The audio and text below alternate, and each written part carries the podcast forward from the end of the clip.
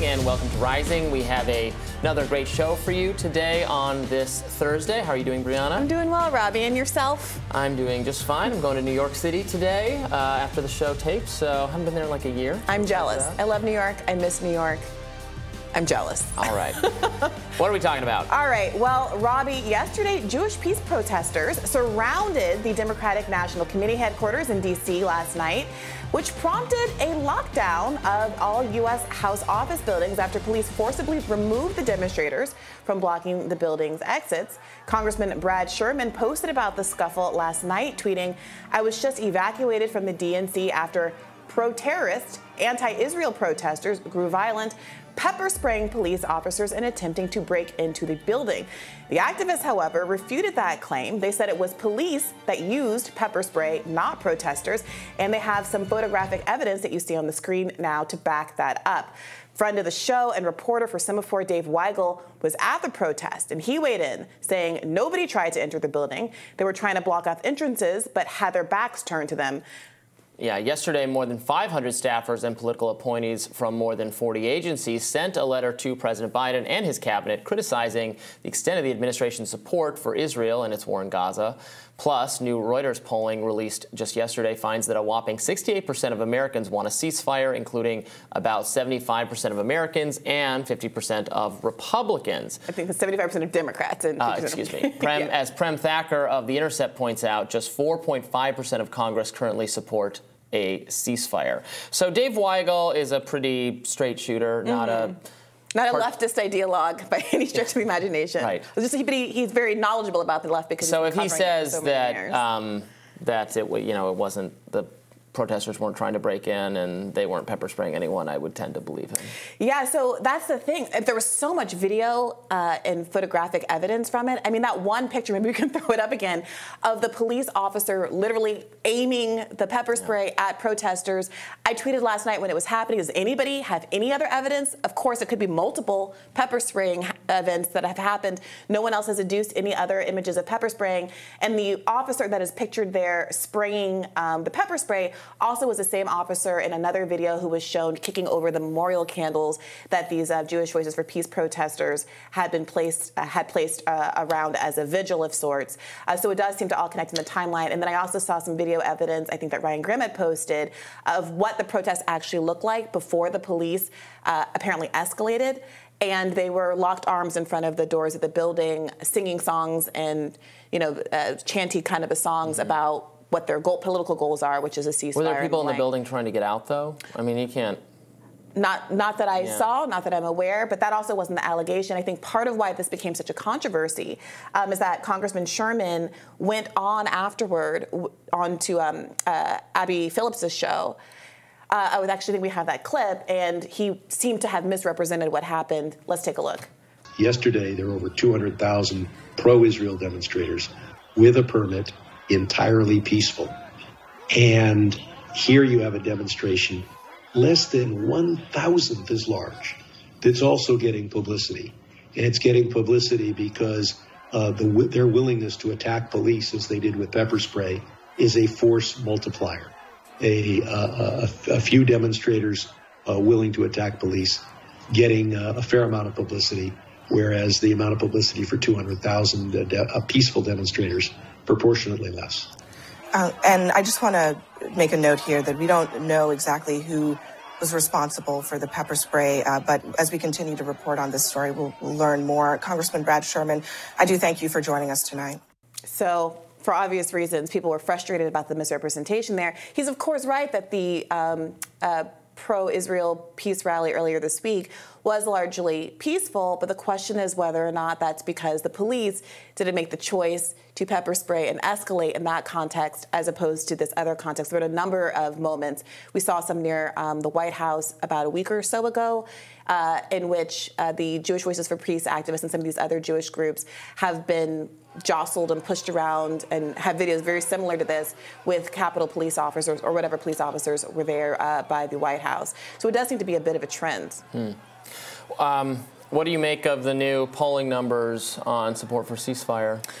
It's not surprising. I mean, they ticked up slightly uh, overall. I think it was 66 last time we discussed them, and now it's gone up to 68. It is interesting that this is there is a bit of a, a partisan split, but still half of Republicans also want a ceasefire. Overwhelming majorities of Democrats, which raises the question. I mean, when you have people like uh, Brad Sherman, when you have um, other Democrats referring to these pro-peace protesters as pro-Hamas protesters, that's your constituency.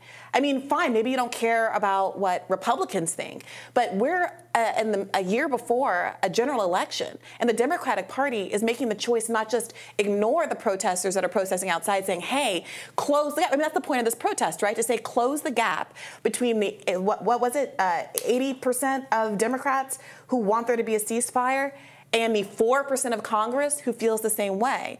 Instead of saying, well, let me listen to you, let me credit this, to turn around and say, you guys are just pro Hamas, I don't know if that's a very um, healthy election strategy.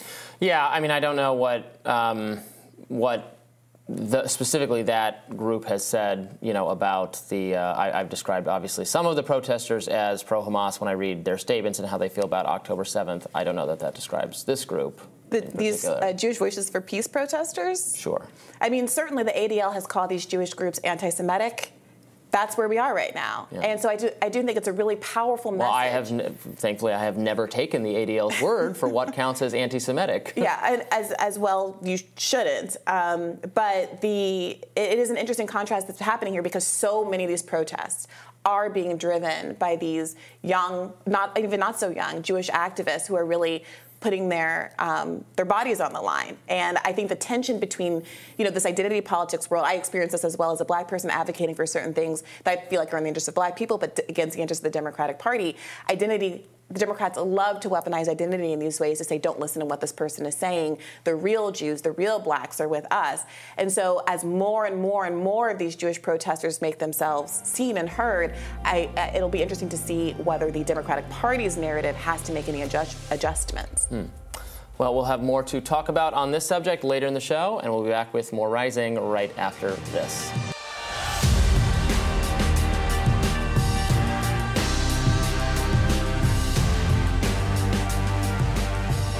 Biden claims he was blunt with Chinese President Xi Jinping during a summit in San Francisco yesterday. The president touted three key areas of cooperation reached with the Chinese, including open communication, cracking down on fentanyl, and the future of AI. At a presser following his meeting with Xi, the president said he welcomed the positive steps taken during the meeting and he looked forward to continuing to work with his counterparts in Beijing. However, None of those kind words and good feelings stopped Biden from calling Xi a dictator when prompted. Let's watch. After today, would you still refer to President Xi as a dictator? This is a term uh, that you used earlier this year. Well, look, he is. I mean, he's a dictator in the sense that he, he is a guy who runs a country that is uh, a communist country that's based on a form of government totally different than ours. Anyway, he makes Whew. So uh, Michael Tracey pointed out. This is what he said in He said, quote, mm-hmm. for all of the screeching about Trump allegedly destroying diplomatic relationships, I don't recall him ever doing so- something so wildly boneheaded as blowing up a summit with China by calling President Xi a dictator while Xi was still physically present in the U.S. attending events. So you mean this is like a this is a faux pas, like a diplomatic blunder? Moreover, Biden's justification for why Xi's a dictator, what he, what Biden said, whatever you may or may not think about China's democ- uh, democratic uh, levers was that, quote, he's a leader of a government that's, quote, totally different than the U.S. Yeah, that's I, not much of an ex. If you're going to make well, a big claim like that, at yeah, very I, I mean, least, I, I fully agree that Xi Jinping is a dictator. Biden's a little bit of a dictator too. I don't know maybe that might, how that would go over here, but I mean it's a dictatorial country that locked people in their homes for COVID. Um, I, actually, I'm, I'm surprised. Maybe you don't think he should just tell the truth or something? Wouldn't you, if he called Netanyahu a dictator, wouldn't you say that was a good thing? Well, that's the question. Are you trying to be, um, dipl- are you actually trying mm-hmm. to have a diplomatic relationship with someone? Are you trying to actually get to, to, to de escalate yeah. what are ramping up tensions in? Uh, around uh, in China in the East. I mean, the New York Times story about this was accompanied by like a map of all of the ship movements and like the South China Sea. This is the cir- circumstance we're in. So I think there is a time for diplomacy. There was a time about being honest about specific critiques that you have of a country and how mm-hmm. it's being run. And there's a time for a kind of um, gunslinging. Um, I mean, sure, self-aggrandize, you know, a, kind of just of casually insulting this, this people pun, is yeah, probably not to what useful. diplomatic end. Now, if you want to say, I, I, don't frankly think that it's advantageous. My goal for someone like Biden and Netanyahu isn't for him just to name call. It's to say, regardless of whether or not I approve of you, whether or not what you've done in terms of um, um, uh, the, mm-hmm. the, the, the, protective shield that you formed around a, a, coalition government in Israel right now is protecting you from mass outrage that Israelis have because they blame you for the security failure on October 7th. Whatever I think of that, you're the leader, and I need you to work with me to minimize civilian casualties and call for a ceasefire in Gaza calling Netanyahu a poo-poo head doesn't seem to be, or a dictator or anything, doesn't seem to be well tailored to that end. Trump, the contrast with Trump on this issue is uh, remarkable because Trump was always um, um, kind of boosting and saying nice things about yeah. kind of shady foreign leaders. Only I can even get along with North right, Korea. Right, right, um, and and Putin and so on. Yeah. Um, that's kind of his style. Mm-hmm. Is like a folksy camaraderie, mm-hmm. even the policies might be totally different. But that's what works if you're trying to have good relations with the leaders of other countries. I, I, honestly think that's right. It shows that Biden doesn't really know what he's doing, frankly. and uh, or he's just too old, and we're going to give him four more years of this. I guess is what the Democratic Party has decided. So that's yeah. wonderful. And I don't know if we have it, but many people also were circulating a video of a reaction shot of Antony Blinken and what his face and body was doing when yeah. uh, Biden reacted to that statement. Now, obviously, internally it was the F word. like you could, I don't want, I want to, don't want to do like a Joy Reid body language expert thing on this, but it did no, seem like there was a bit of a cringe. I, I think we have it. President, after today, would you still refer to President Xi as a dictator? This is a term uh, that you used earlier this year. Well, look, he is. I mean, he's a dictator in the sense that he, he is a guy who runs a country that is uh, a communist country that is based on a form of government totally different than ours. Anyway, yeah. But yeah, that. I wouldn't want to have to keep cleaning up Biden's gaffes.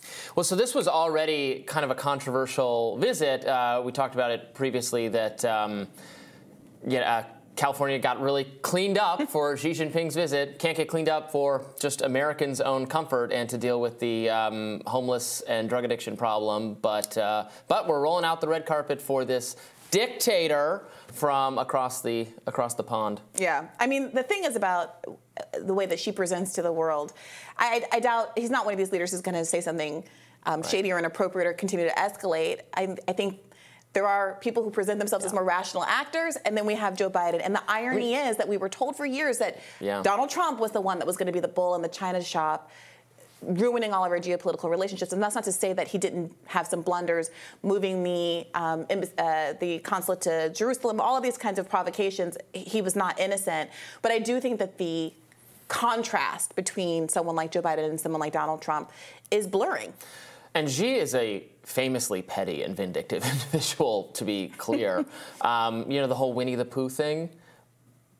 The, you know the character Winnie the Pooh. Yeah. Winnie the Pooh is banned in China because oh. people made fun of that they look kind of have a similar. You could draw the cartoon in shape. a way it has a similar head size mm. to Xi Jinping. so there's no Winnie the Pooh in China for that reason. So that's, we'll pretty, that's pretty outrageous. We'll see how this uh, how this uh, continues, but. Um, but the issue, I mean, the issues they were talking about are indeed important. Um, the the fentanyl problem, the AI, obviously China ripping off our um, patents and copyrights and those kinds of things.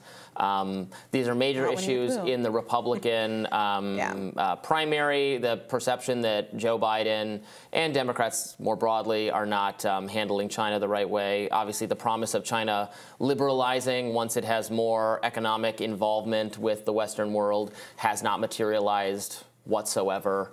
Um, the uh, that you know, that kind of idea that they would like naturally cast off authoritarianism has actually their authoritarianism they, they've they've done some backsliding over the course of our lives toward a more centralized um, state around the chairman, around Xi Jinping.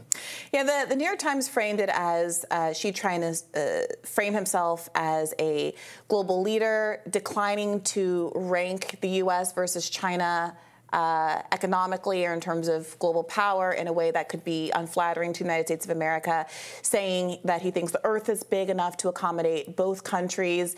Um, you know, uh, casting itself as quite a responsible global leader looking out for the interests of all nations. And you have seen in these moments um, where China has played a role in negotiating in various global conflicts over the last, you know, attempting to intervene in um, Russia, Ukraine, Ukraine, Russia, yeah. in ways that were frankly embarrassing to the United States that sees itself as the arbiter of these kinds of global interests. It is interesting. Uh, that feels like a different kind of soft power like i don't need to i don't need to scream that i'm number one the way that sometimes americans do it's just doing the thing it'll be interesting to see how this relationship continues to evolve is biden's comment a reflection of a kind of insecurity or defensiveness um, as it feels itself increasingly being compared to some a country like china oh. and not in the flattering way that we're used to yeah, the U.S. is no longer the world's sole great power. We absolutely share that status with China, and uh, that's a reality we're going to have to live with for the foreseeable future and try to de-escalate tensions so they don't, we don't have war at, while at the same time fixing some of these problems for which China is responsible. So we will continue to monitor and we'll have more rising right after this.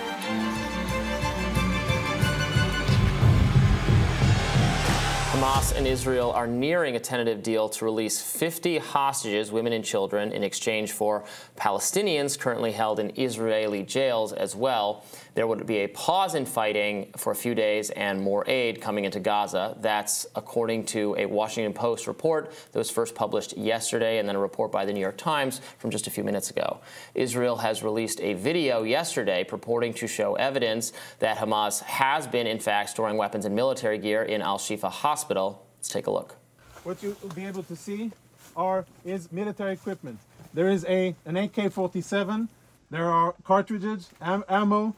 Uh, there are uh, grenades in here. Of course, uniformed, and all of that. This was hidden very conveniently. And when our troops opened this uh, closet here, which is in the main part of the clinic, this is what they found. These weapons have absolutely no business being inside a hospital.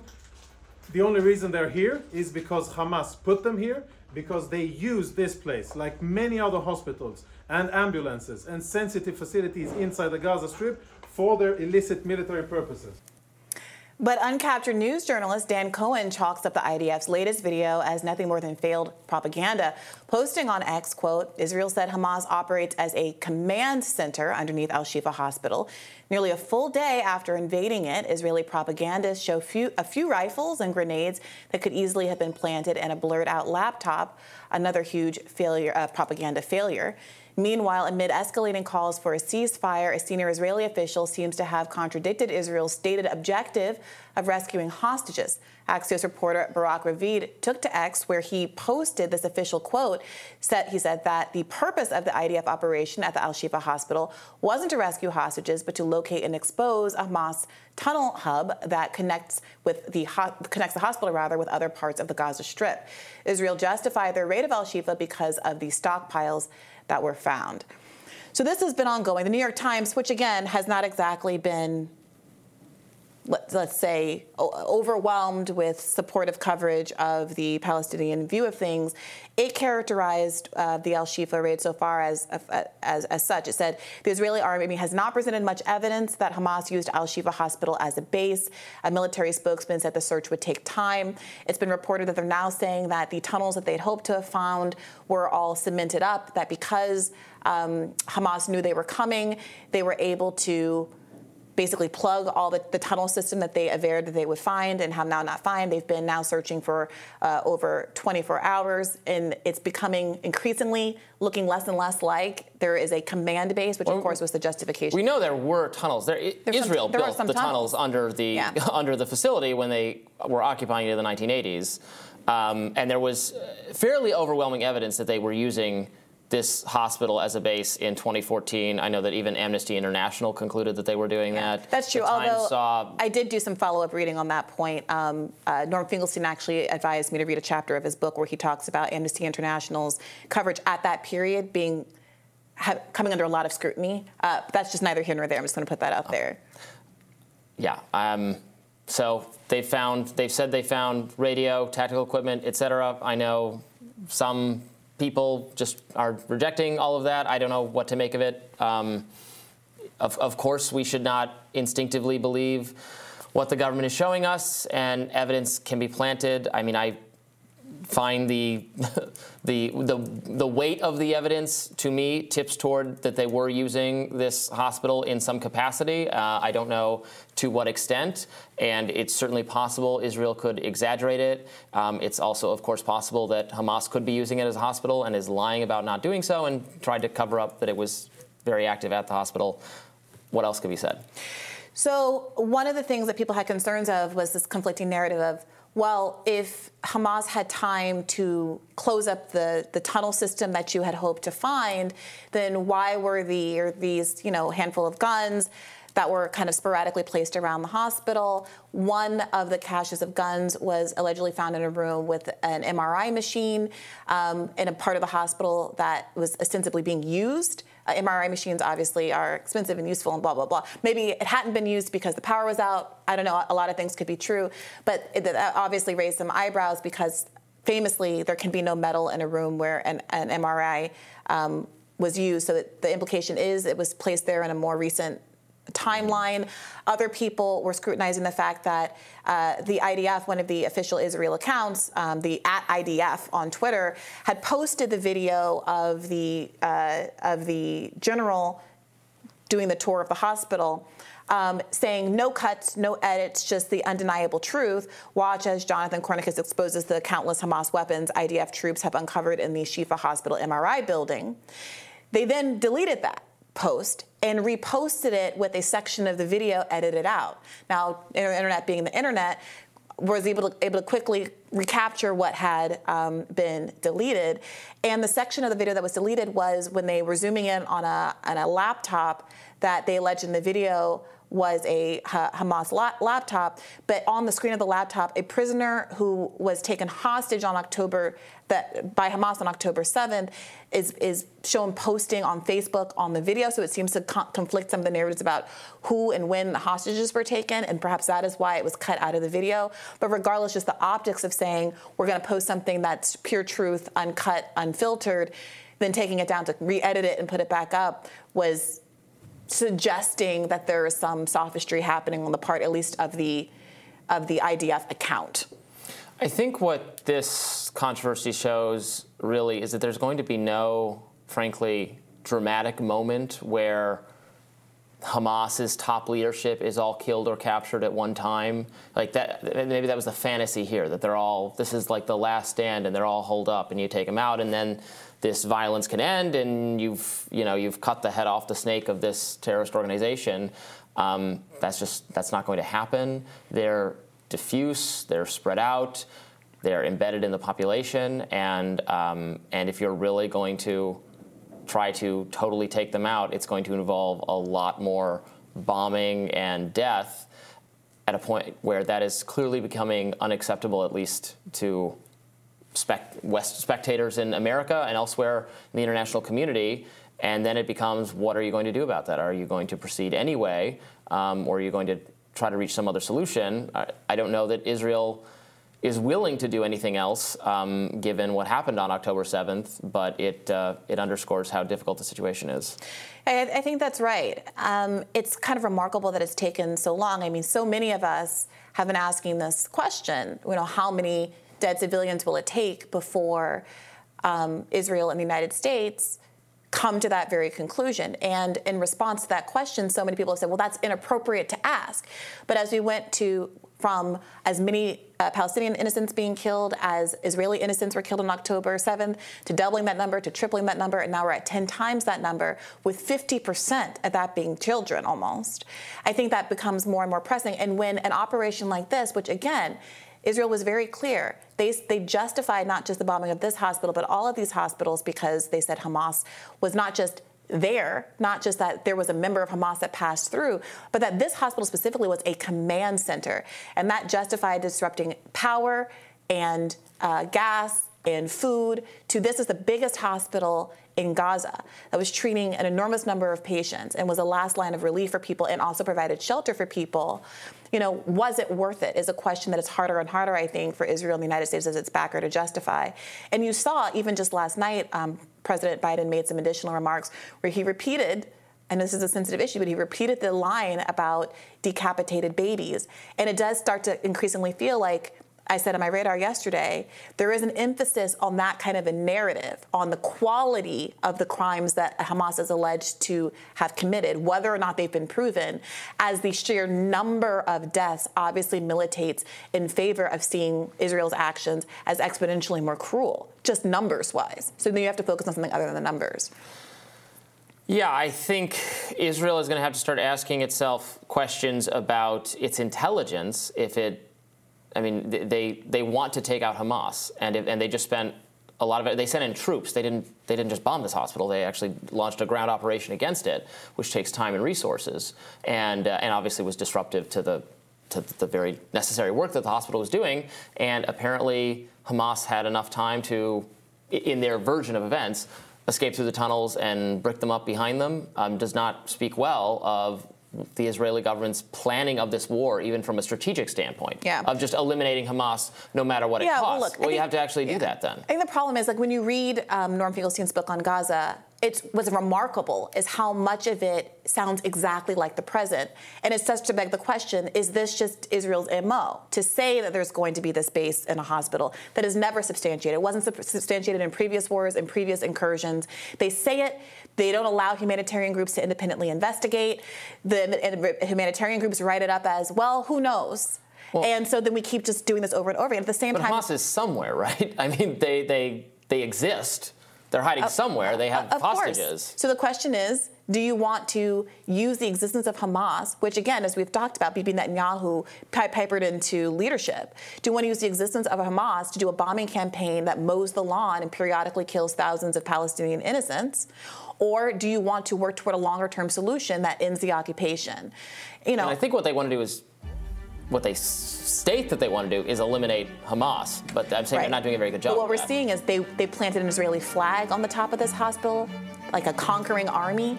Is this about eliminating Hamas or is it about expanding Israeli territory? I mean, th- these are the Should questions people are asking. Hamas, but more rising right after this.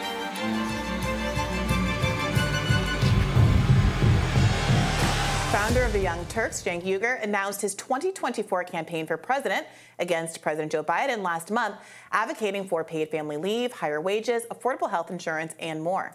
2024 Democratic presidential candidate Cenk Uygur joins us now to break down the latest from his campaign. All right, Cenk, why are you running? And great to have you with us. Thank you. Um, so uh, there's a very clear reason why I'm running. There's actually two reasons, but the first one and most important one is uh, shown by a new poll out yesterday, Quinnipiac, Biden's at 37% favorable, 59% unfavorable. Uh, if you think that Joe Biden is going to recover from being 22 points underwater, you live on a different planet. No political analyst in their right mind would say that this guy has a higher than 10% chance of winning. And you remove the names Democrat, Republican, Biden, Trump, and you show any political analyst the current state of affairs with Biden being down 24 points on the economy, losing in almost every swing state, down by 10 points to independents, 15 points lower than when he barely beat Trump in the Electoral College last time. And every analyst will tell you that guy is almost definitely going to lose.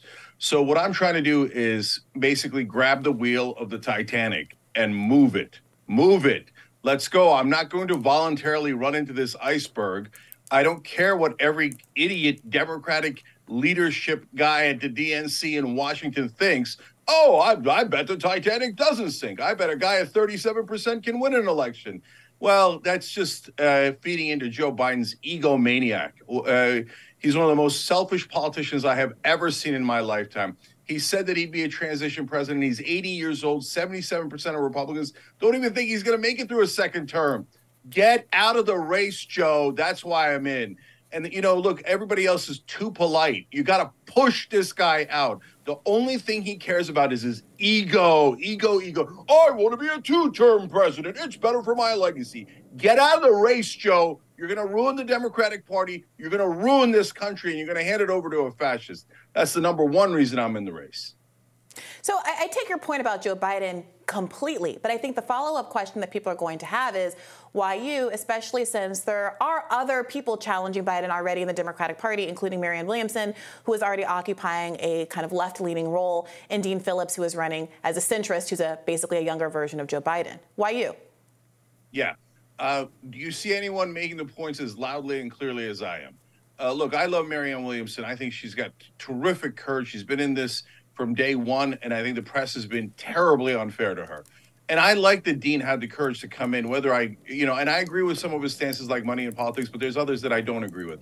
But and even if you say, "Hey, Cenk, I like one of those two better than I like you," fine, no problem. The more voices saying, "Joe Biden, get out! You're at 37 percent."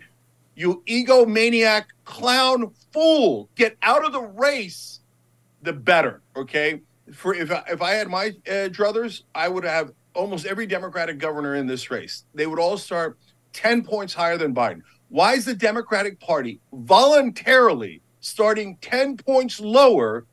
Because what, they don't want to offend the feelings of the beloved, dear leader? What kind of weirdo authoritarian party did the Democratic Party turn into?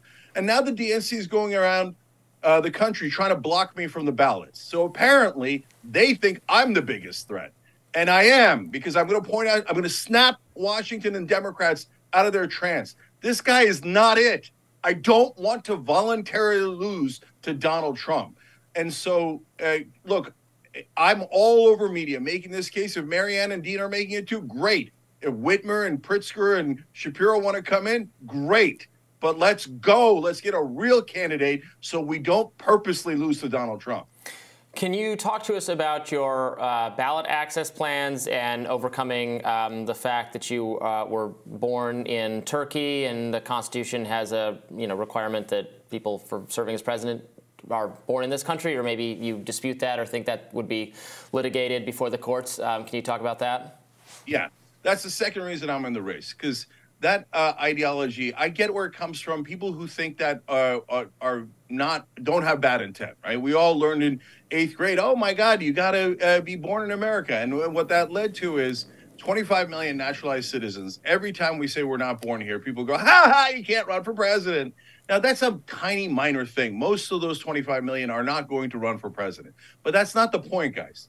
The point is, every time we hear that, and almost all of us have heard that hundreds of times in our lives. What we hear is, you're not one of us. You're a second class citizen. You're not really fully American. And it that drives me crazy. I, and as soon as I started writing, I got nothing but text messages and emails from naturalized citizens going, "Yes, thank you for finally saying it." Why do why are we the only second class citizens? It makes no sense at all. And on legal grounds, it is totally, utterly wrong uh, people say, "Well, it's in the Constitution." Yeah, there's a lot of things in the original Constitution that aren't uh, pertinent anymore. For example, in the original Constitution, it said that uh, black folks were three fifths of a person. If, if, people went around going, "It's in the Constitution," "It's in the Constitution," that means they just don't understand the Constitution at all. There are things called amendments. What they right. do is amend the Constitution. The 14th Amendment says very, very, very clearly all persons born or naturalized have equal protection. They didn't say asterisks. They didn't say maybe. They didn't say read my mind. I don't really but, mean equal when I say equal, and I don't really mean naturalized when I say naturalized. It's very clear. It's right there in the 14th Amendment. That has been amended out, and I'm going to fix that. I'm going to go to court, and I'm going to win. But equal protection under the law and the right to run for president are two different things. So I don't actually disagree with you. I think in an ideal world, I too think that naturalized citizens should be able to run for president. I think a lot of conservatives felt that way when they were angling for Arnold Schwarzenegger to potentially do a run. I, I have no ideological objection to it. But we did fight a civil war that was to date the bloodiest battle, a war that America has ever faced in order to get the constitutional changes that you're describing. And in the event horizon of this 2024 election, I do think there's people who are going to ask, is it worth investing financially or emotionally in this campaign when the likelihood of that rule change going into effect before 2024 is so slim? Is this just a symbolic candidacy? And do we need another one of those when we have uh, Jill Stein and Cornel West and Marianne Williamson and others in the race already? Yeah.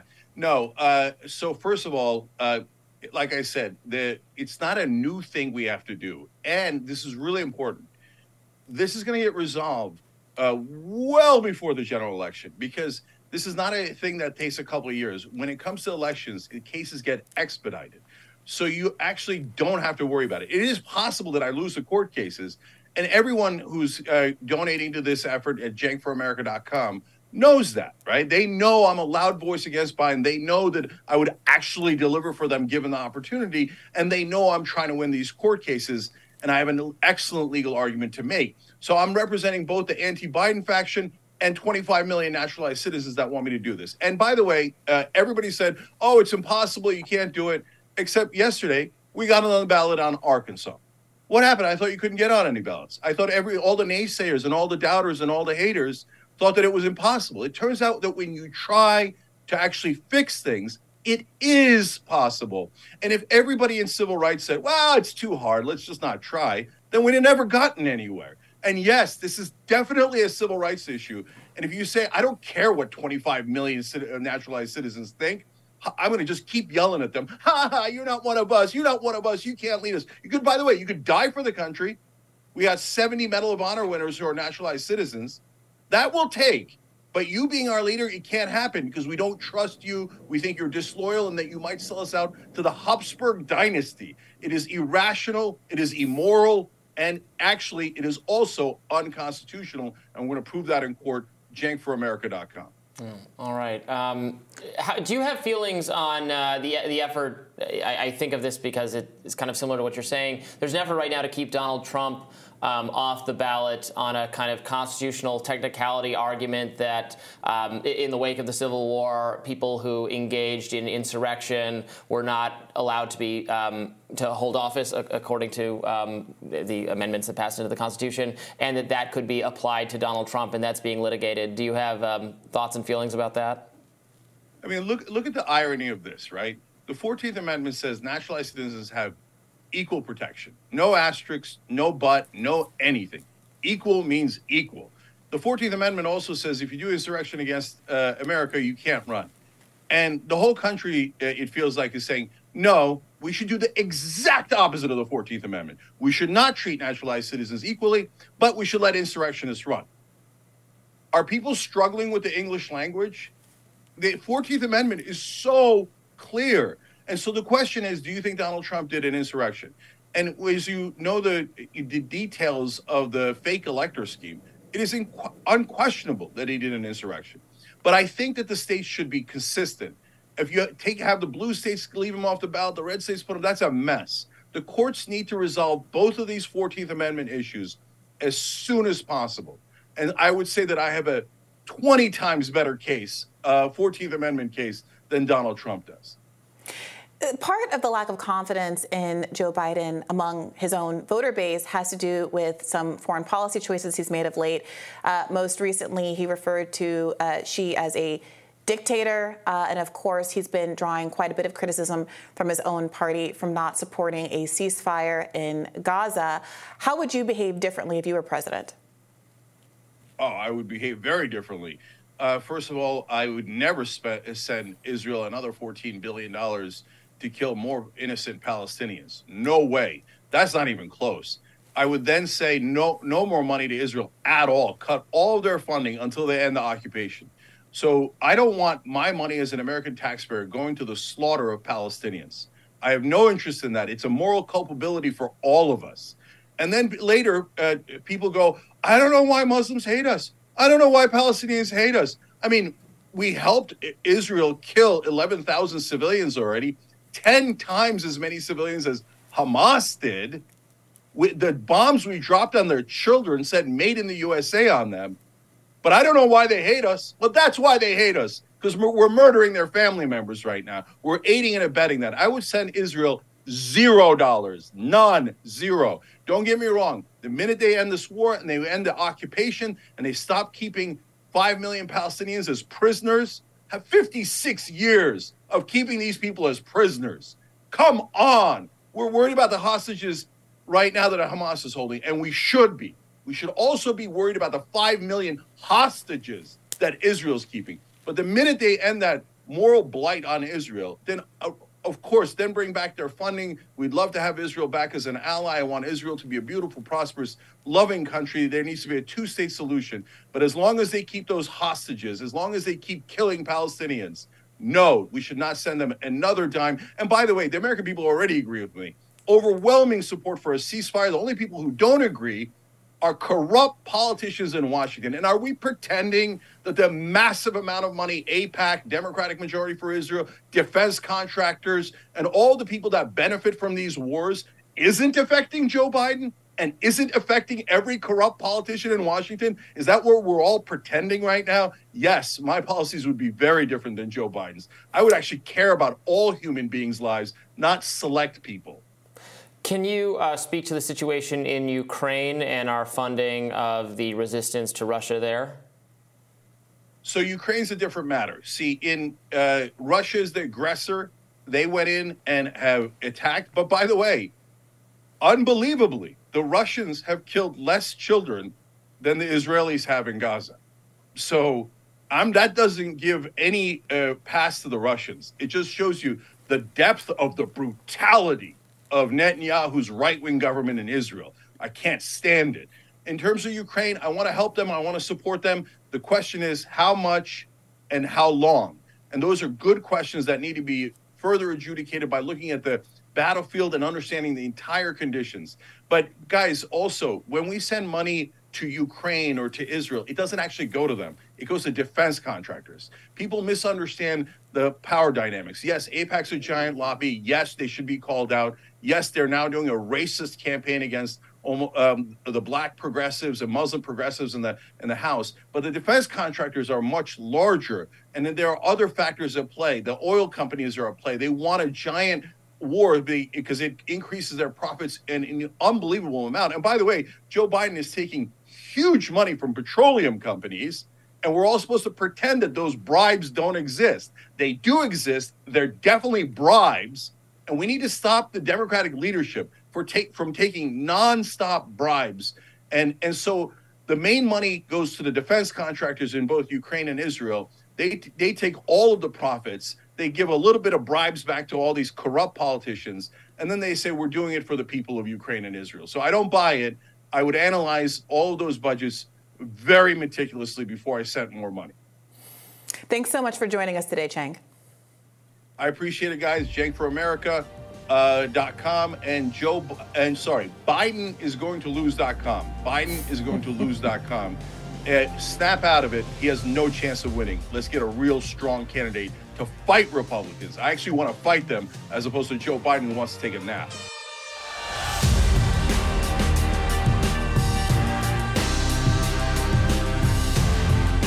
Congressman James McGovern and Thomas Massie are leading 16 members of Congress in calling for the United States to drop charges and halt extradition proceedings against publisher and WikiLeaks founder Julian Assange. Quote, we clearly have deep concerns about Mr. Assange's case, said the congressman. People should understand that the charges against him are part of an alarming global trend, a sharp increase in attacks against the freedom of the press that is happening in countries around the world, including our own. Some other notable names on the bipartisan letter to the Biden administration demanding Assange's prosecution be dropped include Representatives Cori Bush, Alexandria Ocasio Cortez, Ilhan Omar, Rashida Tlaib, Pramila Jayapal, Marjorie Taylor Greene, Paul Gosar, Rand Paul, and many, many more. So that's a pretty uh, mixed list of uh, some, you know, very vocal people on the left and also very right-wing people mm-hmm. and um, some kind of libertarian-adjacent Republicans um, who I'm glad to see sticking by principle and all coming together to support this very important cause that we talk about on the show a lot. I know it matters a lot to our viewers. Um, Assange has now been held for years in um, horrible conditions, now in actually being held in prison now after he was kind of a captive in an embassy for mm-hmm. a long time. Now mm-hmm. he's in prison. The U.S. has been seeking his extradition. Um, the Biden administration has done is seeking that, has done nothing for him, and the Trump administration before that, and uh, and and so on. Uh, even as so many people on all sides of the political spectrum recognize this as about fundamentally free speech and journalism, that Assange um, did not did not steal, did not illicitly obtain or commit a crime to obtain the information he obtained. He merely published Mm-hmm. what he obtained, and that is not a crime. That is not a different. That is not different from anything mainstream journalism uh, tries to accomplish. And he he informed the American people that their government was lying to them, spying on them, etc. These were important services for which he deserves con- um, commendation. Instead, he's gotten condemnation. Absolutely. I couldn't have said it. I couldn't have said it any better. And it is such an interesting time for this push to drop the charges to be made. We're having so many conversations right now about limitations on speech that are provoked or seem to have been provoked by a desire to shut down dissent around what's going on in the Middle East. You've seen across Europe in particular efforts to ban protests altogether, pro-Palestinian protests, I should say, not pro-Israeli protests. Efforts, uh, Suella Braverman, the um, uh, official in the UK who was leading the charge on banning um, displaying uh, Palestinian flags and the like, just lost her job. So Yeah, there does seem to be a a, a turn that's happening, as I think I mentioned earlier this week, that after making it illegal to take this position, Macron is now demanding a ceasefire as well. So there are shifts that are happening, but let's not forget that the initial impulse over the course of the last month in so many countries, including our own, well, you, you see this with uh, Ron DeSantis and the infringement on speech and the right of these Palestinian groups to be groups at colleges in Florida. You see this with Kathy Hochul. There is a real censorious atmosphere that's happening in the United States of America. And contrast that with all of the things that we know about our own government's misdeeds abroad and domestically because of Julian Assange and WikiLeaks. Just on on the, the latest news for the protesters in Florida, the DeSantis thing. So the colleges have decided not to enforce that because they consulted attorneys who said that if you enforce this, probably the administrators who do enforce it can be sued um, because it would violate the First Amendment. So they decided not to do it. That's good news. Yeah. Um, So I, I was just, I went to uh, Rand Paul's um, Senate page, and he, he writes of this letter urging Biden to stop taking action against Julian Assange. It's the duty of journalists to seek out sources, including documentary evidence, in order to report to the public on the activities of government. The United States must not pursue an unnecessary prosecution that risks criminalizing common journalistic practices and thus chilling the work of the free press. We urge you to ensure that this case be brought to a close in as timely a manner as possible. And I, that gets to the, the crux of this, which is that Julian Assange has been treated as if he's like not a journalist or the work he's doing is not journalism. But there's no, um, there's no uh, there's no the first amendment doesn't recognize a journalism credential. You don't need to get a license. You don't need to you're just anyone engaged in the work of journalism is a journalist. And i think that's why obviously he's gotten some support in the mainstream media. There have been um, some calls. Uh, people have have have uh, have defended him and, and called for him to be released um, I- I think there, there's been an increasing lack of interest uh, in his case from some of the, and you know, some of that is just it fading from the headlines. I think some of it is his cause actually being taken up by some more right wing figures. Um, and then seeing as like, oh, this is a right wing figure because he has that. Pers- he was very anti-Clinton, and there's Well, know, that, that was it from the beginning. It felt like I, I remember a very disappointing interview uh, that AOC did at the Intercept. It would have been, I think, January of 2021, where she was being asked, uh, interviewed by Jeremy Scahill about a lot of things, and uh, kind of a throwaway question toward the end was about Julian Assange. Now, this was not years and years ago before anybody knew about Assange or had time to vet any of the charges against him. That the remember there was a, this Me Too charge against him that put a lot of people off. But she alluded to exactly that, like, oh, I think there's some personal things that uh, he's been through that I don't know that, I will. It was like one of these kind of non-answers that was very disappointing at the time. So I agree with you that some of those you know, political or kind of cultural factors, I think have been a barrier to getting broad public support. But I do feel like most of that is in the rearview window, and that now people see this and are talking about this as a pure speech issue. Especially, I gotta say, since Chelsea Manning's sentence was commuted by Obama, there was this weird asym- uh, asymmetry here Yeah. between why why is it that Julian Assange, the one who's purely purely in a journalistic capacity, uh, the one that's suffering the bulk of the harm. And even if you thought he deserved some punishment, which I obviously do not, at this point, after he's been yeah, he's been punished punished for years and is in a high security prison right now in the UK, suffering. We talked to his brother recently from the mental health strain. He has a young family. At what point are you not just going to let this go? And what are the political costs to not letting him go? It does seem like Biden could use a real win right now. It's not clear what the voter coalition of people who would actually disapprove of this are. So why not also yeah. take the opportunity to buy, get a little buy-in, a little trust with your voters? Trump made it sound like he was possibly going to do it, and then he and then he didn't go through with it. Um, he was a little distracted, I think, following the, his election loss. Um, which was a real shame because uh, actually a lot of his supporters mm-hmm. um, wanted him to. F- Tucker Carlson lo- lobbied for uh, Julian Assange to be freed, um, talked about it on his show. Mm-hmm. Actually, and we covered recently, he has now gone to visit Julian Assange, I think, to do an episode about mm-hmm. it. So, and you know, Tucker was was and is to some extent well, like the most important conservative commentator. So. Um, it just it seems like it would it would it, please a lot of people, and the only downside is annoying like deep state national security expert class people who who no one likes anyway. Yeah, I say annoy them. Annoy them. Proceed. So yeah, really hope to. Obviously, we've been hoping and then being disappointed for a long time. Yeah. Um, but uh, you know, yesterday was the was the best day to release Julian Assange, and tomorrow is the, the next, next, best, day. day so. Yeah, I, let's see if um, some of these uh, Trump challengers perhaps uh, take up this charge. It could be an interesting way for them to start to distinguish themselves because they're running out of time to make the case as yeah. to why they'd be a better candidate than uh, Donald I, Trump. I, I, doubt we'll hear anything encouraging from Nikki Haley or Chris Christie on this. Yeah, um, maybe Vivek. DeSantis, Vivek, I don't know. Yeah. We'd have to wait to see. I'd like to know what they think about it. More Rising right after this.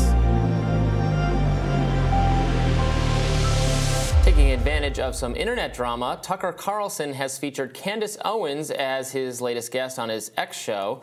The pair covered a bunch of topics, including Owens spat with Ben Shapiro, who works with her at the Daily Wire, about the Israel Hamas conflict. They also talked about Nikki Haley's appalling attacks on free speech. Now, Owens has claimed that Shapiro was the one who crossed the line with ad hominem attacks. Let's watch.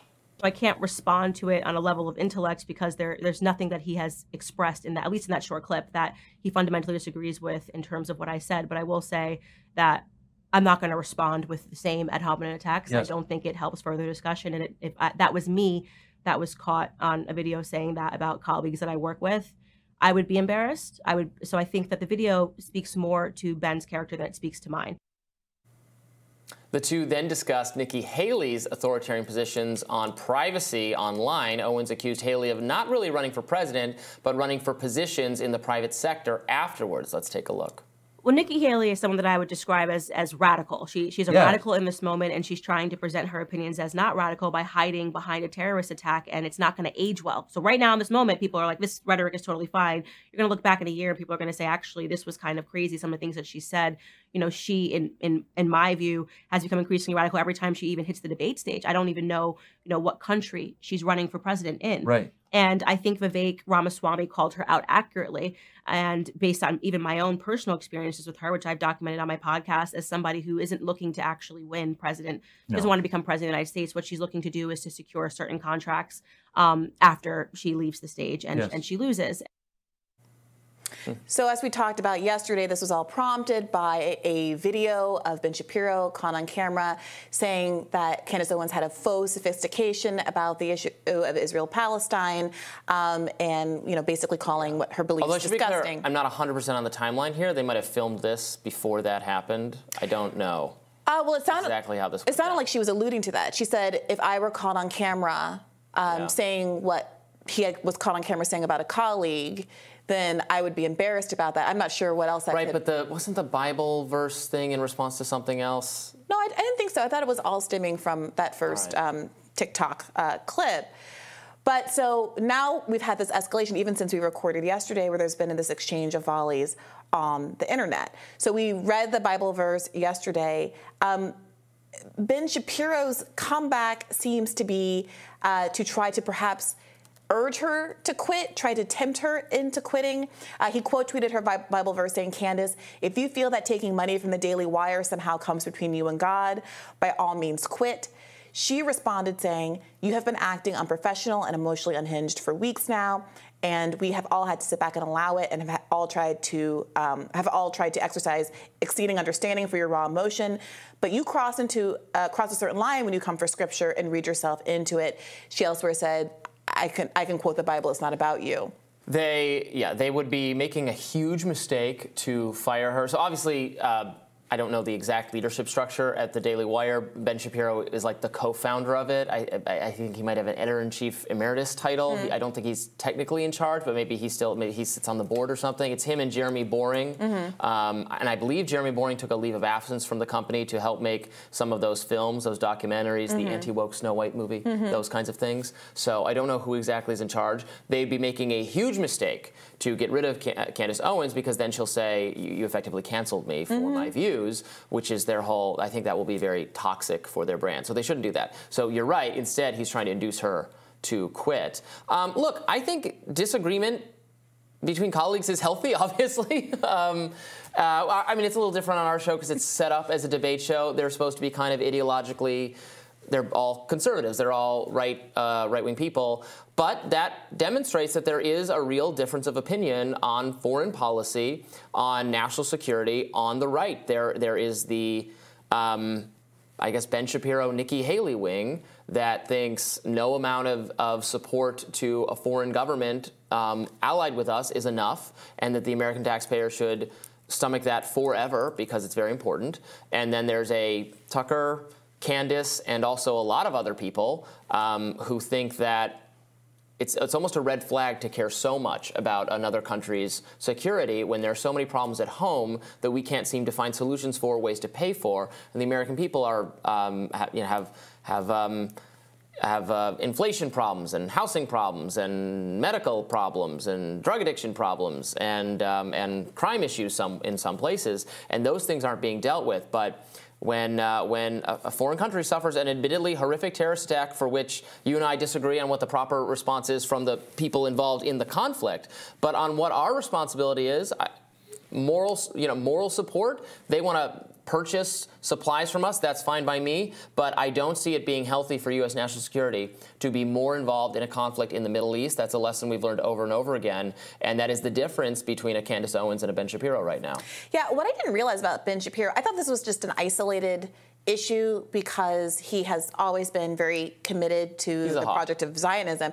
I didn't realize he also felt the hawk. same way about uh, Ukraine. I didn't realize he was one of the few kind of no, we got to keep funding Ukraine yeah, folks on that side of the aisle or that corner of the of the political spectrum. So at least he's at least he's consistent. But I got to say, Candace Owens is incredibly right uh, from my perspective on this issue.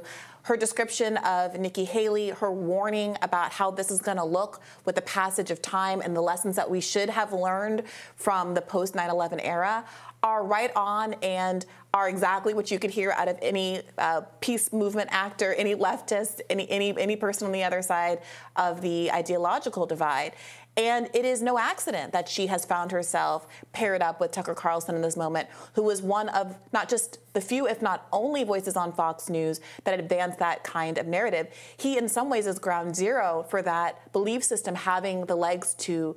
Mm-hmm really grow. Um, uh, because you had the platform of Fox yeah. News to basically make it okay or to give a signpost for other conservatives who might have felt that way to say, yes, we are actually a part of a movement. Yeah, and because he didn't create those feelings mm. in the base or, or on the right, those feelings existed. The, in fact, they were probably more popular at all times than the kind of neoconservatism mm-hmm. that um, that uh, Ben Shapiro represents but they had no they, they didn't have the same um, access and outlets mm-hmm. they didn't have the same amount of credibility and they didn't have someone a, a very influential popular figure who was making those points until um, tucker came along obviously they had they had some of them. Ron Paul was a was a, a big influence on on the you know in between libertarianism and conservatism in speaking to those issues. Had more you know military supporters than anyone else when he ran for president in 2008. Um, you know had had uh, had could could fill stadiums and et cetera with with his uh, with his supporters from right and left who agreed on a different foreign policy, and that has left its mark and led to the rise of Trump, frankly, and the, and the counter programming, counter narrative on foreign policy. Yeah. So this is interesting seeing it kind of spill out in the open in, internally to one admittedly very vast um, conservative media empire um, where they where the split on this is is pretty pronounced. Yeah. Well, the the pair also dove into the backlash at universities where donors began pulling funding surrounding quote anti-Semitic protests on campus. Let's look at that. However, then I thought, well, wait a second. If the biggest donors at say Harvard have decided, well, we're going to shut it down now. Where were you the last 10 years when they were calling for white genocide? You were allowing this.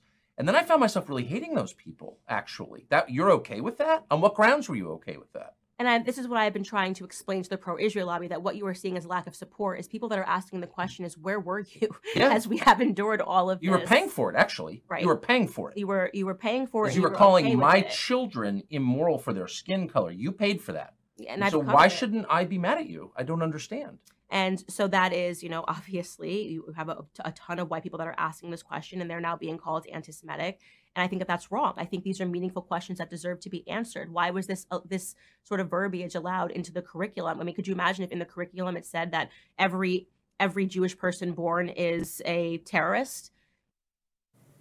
Yeah, I, I, I said, I think I said the exact same sentence as Tucker there on, uh, well, where have you been for the last 10 years? You're outraged as a donor now, but these universities have been engaged in policies that are hostile to, um, to the right for, for years and years and years. Har- uh, Harvard systematically just had to be ordered by the Supreme Court to stop, um, abjectly discriminating against Asian students, and n- no one cared. Now you're upset, and I think that's the, the feeling there. I, I, mean, I don't understand the confusion. A Jewish group doesn't want what they perceive to be Jewish interests, their Israeli interests, it's Zionism. But a Jewish group says it, it's mad when something bad, in their view, happens to Jewish people. Mm-hmm.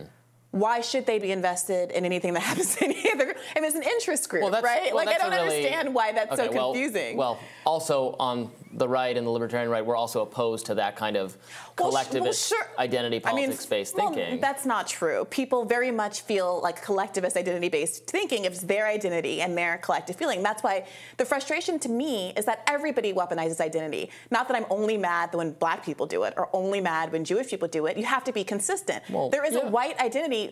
Tucker Carlson's whole spiel is that this is a white Christian nation, that it's being changed, that are going, it's striking at the heart of the the both racial and cultural and ethnic identity of this country, and that we have to stop it by changing our immigration laws, deporting human beings, doing population control in, in various ways, et cetera, et cetera. That's like the whole, that is what the great replacement theory is that he has been criticized for by people across the spectrum for the last couple of years. Right. My criticism of his views vis-a-vis the Great Replacement Theory is that um, the people coming into the country are not actually as hostile to conservative or right-wing values as the, the, the theory would have them be. The, the, if you're afraid of, um, of uh, you know, of, of of like bad ideas harming our country or bad cultural practices. They're they're homegrown. In fact, they are manufactured at these elitist universities where the wealthiest, most educated people are. So I like I would rather I would rather have more immigrants coming in and more elite. Ivy League uh, college administrators exiting, and um, the, and I think if I put it that way to Tucker, he might agree with me. I think we don't have to be really clear about what's happening. We're talking about elite universities.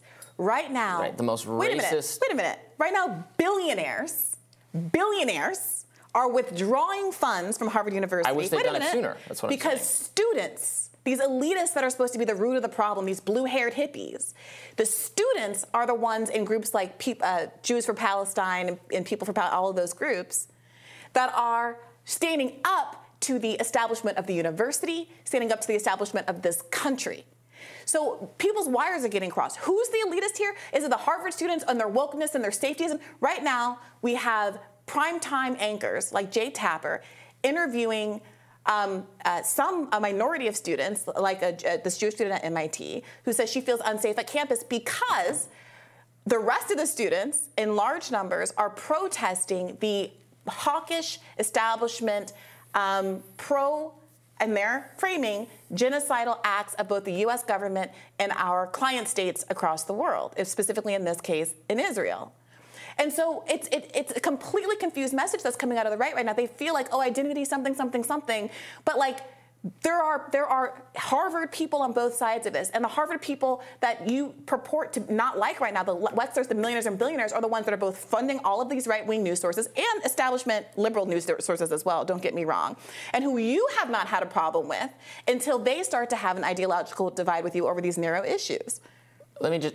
This is what I think the conservatives' sure. position on this is: is that you um, wealthy uh, Jewish donors are now want to withdraw funds because what you you, you perceive that there's a lot of anti-Jewish rate. They're in their view, this is anti-Jewish sure. racism. Yeah. So so we're going to withdraw funding because we don't endorse this.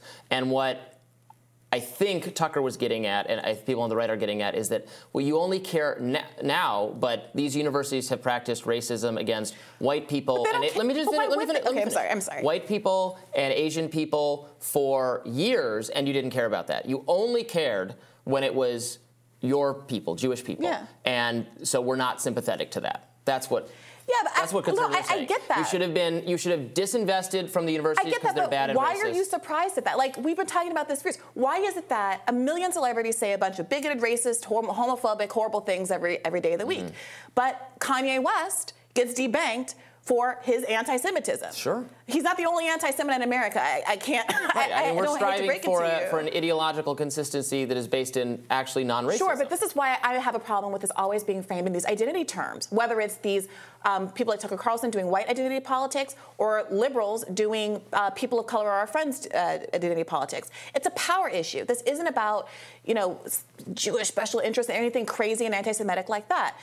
People in power are always going to protect their interest, whatever they perceive their interest to be. The investment of the United States in Israel isn't about having a like a love relationship with Jewish people, and you see that when you see how these Jewish protesters are being attacked and harassed by the police all over the country. You see that when they invite a known anti-Semite like John Hagee to, to speak at the pro-Israel rally earlier this week.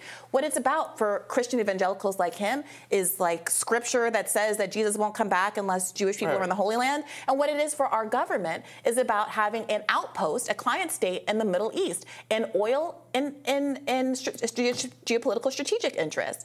So I do wish that sometimes people like Tucker Carlson would focus more squarely on that and stop trying to make confuse the message by saying, okay, but why why weren't you withdrawing money and being more hateful against when X group was at issue or where Y group was at issue? Because it's also self-interested. That's the left view.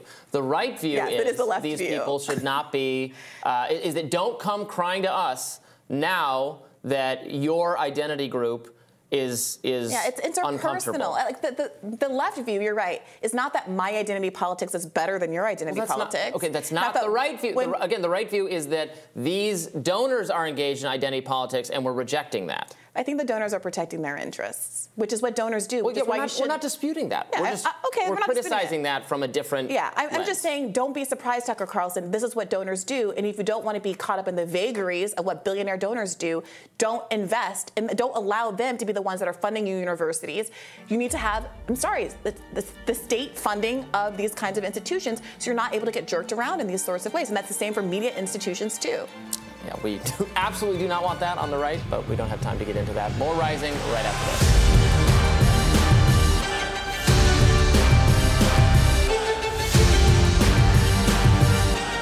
New Hampshire is defying President Joe Biden. The Granite State announced on Wednesday January 23rd will be the date of its presidential primary after Biden and the Democratic National Committee's plans to give South Carolina the party's first primary contest. This move also sets up the second GOP contest of 2024, eight days after the Iowa caucuses. This comes as new polling from Yahoo and YouGov today finds more than half of Democrats said they want to see someone other than President Biden make a bid for the White House next year. The president is also trailing his chief challenger, Donald Trump, ever so slightly, 44% to 42%, though 9% of poll respondents were unsure of who they would vote for. Another 5% said they were not planning to vote at all. 42% of respondents said Trump's criminal charges were a bigger problem than Biden's age, while 41% said the opposite. 73% of Democrats said the president's age was a problem for them as well. So we've seen time and time again. Ooh, okay, so it is interesting to see that there are still a lot of people, as much as we talk about Biden's age, there are quite a few people who are similarly concerned about um, uh, Donald Trump's indictments. Yes, and, and that's not just vibes in the polls. It has been shown, frankly, in these election results. Um, the midterms, as I've said many times on the show, were frankly a disaster for Republicans. Um, the, the incumbent party, the Democrats, is typically the incumbent party does bad during that equivalent midterms historically. The inflation was a really big issue. The economy seemed, uh, frankly, in worse shape than it is now. At least voters um, definitely feel they that were way. saying that. Yeah. Yes. Um, so we were expecting uh, we were expecting better news in the Senate and even better news in the House, even though Republicans did take back the House. And uh, and it was clear that in some of these these swing states like Arizona, Georgia, and Pennsylvania, um, the candidate quality on the Republican side mattered, and that candidate quality was a problem because of Donald Trump's. Um, stolen election mm-hmm. narrative mm-hmm. being exerted on them.